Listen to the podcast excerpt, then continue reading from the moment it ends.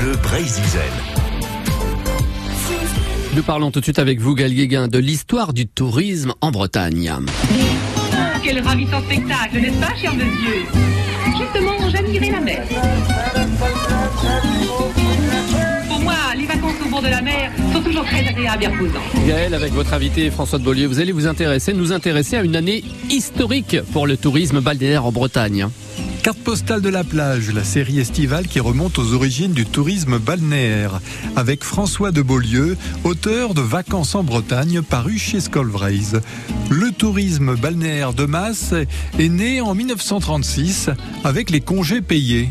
Il faut un petit peu relativiser hein, le tourisme balnéaire de masse euh, avant, d'avant-guerre. D'abord, les congés payés, il y en avait déjà pour les fonctionnaires de l'État 15 jours depuis 1853.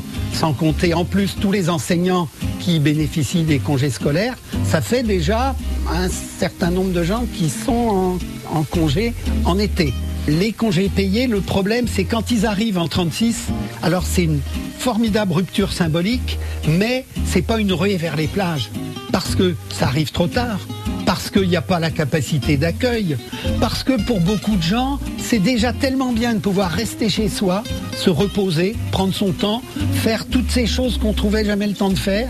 Et puis pour beaucoup, faut pas oublier, un grand nombre de Français, ils ont de la famille à la campagne. Hein, il y a encore 50% des Français qui sont euh, à la campagne.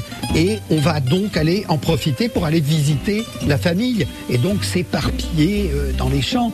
Ceux qui vont au bord de la mer, on peut dire, ce sont beaucoup plus les habitants des villes littorales. Il y a le député maire de Pouldreuzic euh, dans le Finistère, Albert Lebaille, qui écrit un article dans la revue Bretagne où il raconte comment ça a pu être vécu.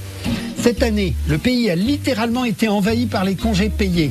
Toutes les chambres libres dans le bourg ont été réquisitionnées par les hôteliers qui s'arrachaient les cheveux de désespoir, refusant 20 à 30 personnes par jour.